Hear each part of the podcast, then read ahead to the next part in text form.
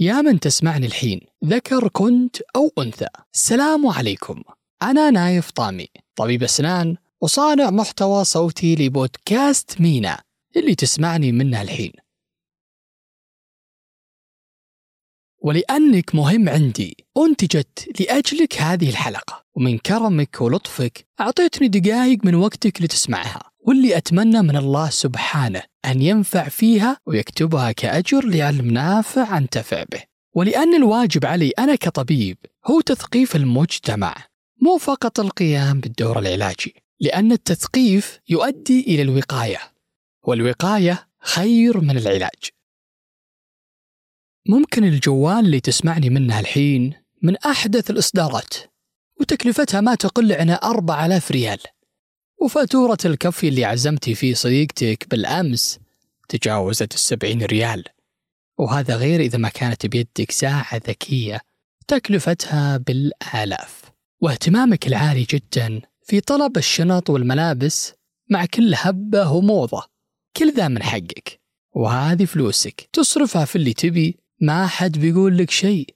لكن ما تعرضت مرة لموقف أن الشخص اللي قدامك تغيرت ملامح وجهه من بديت تتكلم معه؟ أو صديقتك قالت لك وش كنتي ماكل أمس؟ وش علاقة الأسئلة بالحلقة؟ وشنو اللي تبي توصله أو حتى اللي تبي توصله؟ بالبداية خلني أسألك سؤال صريح بس بيني وبينك. وأوعدك ما حد بيعرف الإجابة غيرك. كم مرة تفرش أسنانك؟ وهل أنت منتظم في استخدام الفرشاة والمعجون؟ ولا ما تذكر متى آخر مرة شريتهم أصلا؟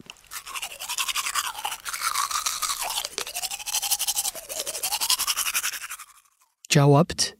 طيب إذا كانت إجابتك لا ولا مرة أو من شهر لشهرين أفرش أسناني أو ما أذكر حتى فصراحة لازم أقول لك شيء أنك أنت مقصر في حق نفسك وممكن تكون سبب في أنك تضر اللي يصلي جنبك ولكن يخجل إنه يصارعك أو حتى اللي تجلس معك تتفادى إنها تنصحك لأنها ما تبغى تخسرك مو لأنها راضية بكذا بس لأنك عصبية وما تتقبلين أحد ينصحك.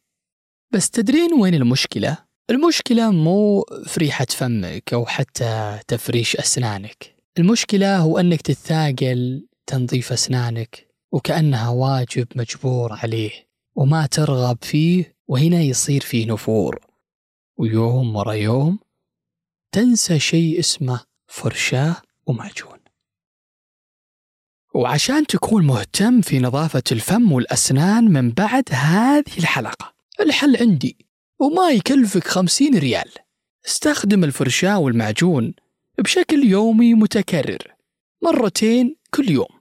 أول ما تصحى من النوم وقبل لا تنام. وهذا الاستخدام المتكرر لهذا السلوك يخلي العقل يحولها إلى عادة.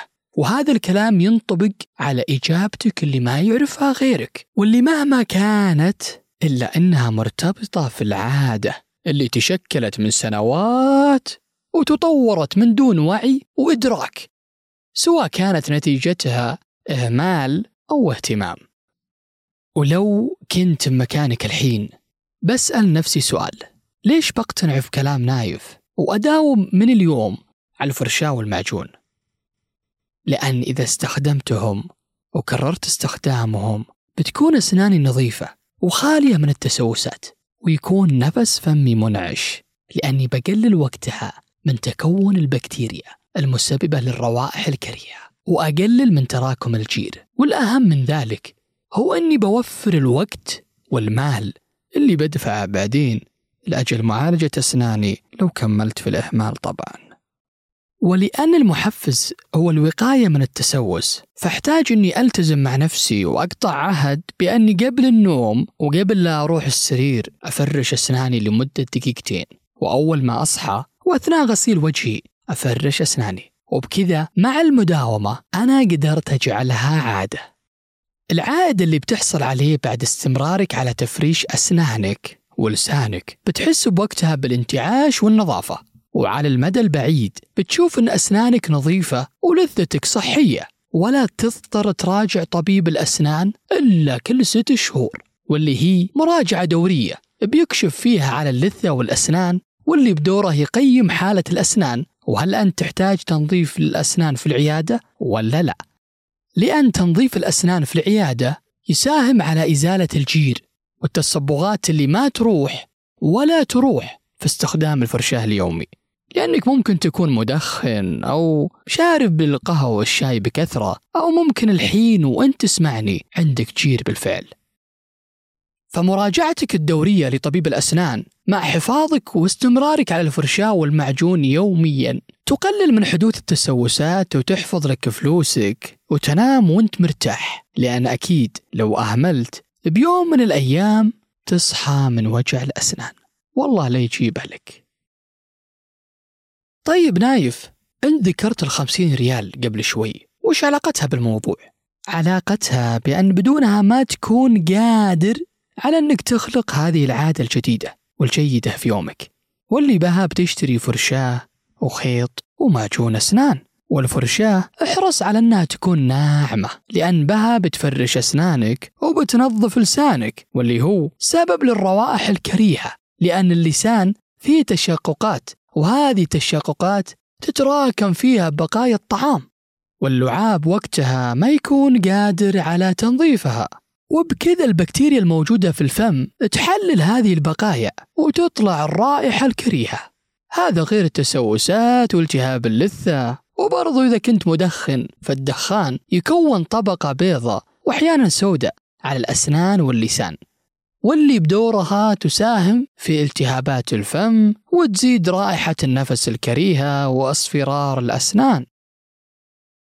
ولا تنسى خيط الأسنان. لأنه مهم من الأماكن اللي بين الأسنان وفيها تتراكم الأكل وهذه الأماكن ما توصلها الفرشاة. فالخيط هو اللي يساعد على إزالة بقايا الأكل. وعشان ما تنسى استخدامه خليه دايم جنب الفرشاة والمعجون. وبكذا أنت تتذكر وتستخدمهم سوا. والحين كل اللي بيه منك لتحقيق الفائدة المرجوة من هذه الحلقة. إذا ما كنت مهتم في نظافة أسنانك فمن الحين تروح الصيدلية وتشتري الفرشاة والمعجون والخيط وتقطع عهد على نفسك أنه كل يوم تفرش أسنانك مرتين وتبدل الفرشاة كل ثلاث شهور. مو لأجل ترضيني أنا لا لا.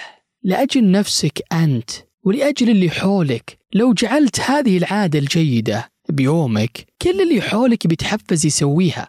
عيالك أو زوجتك أو حتى باقي أفراد أسرتك.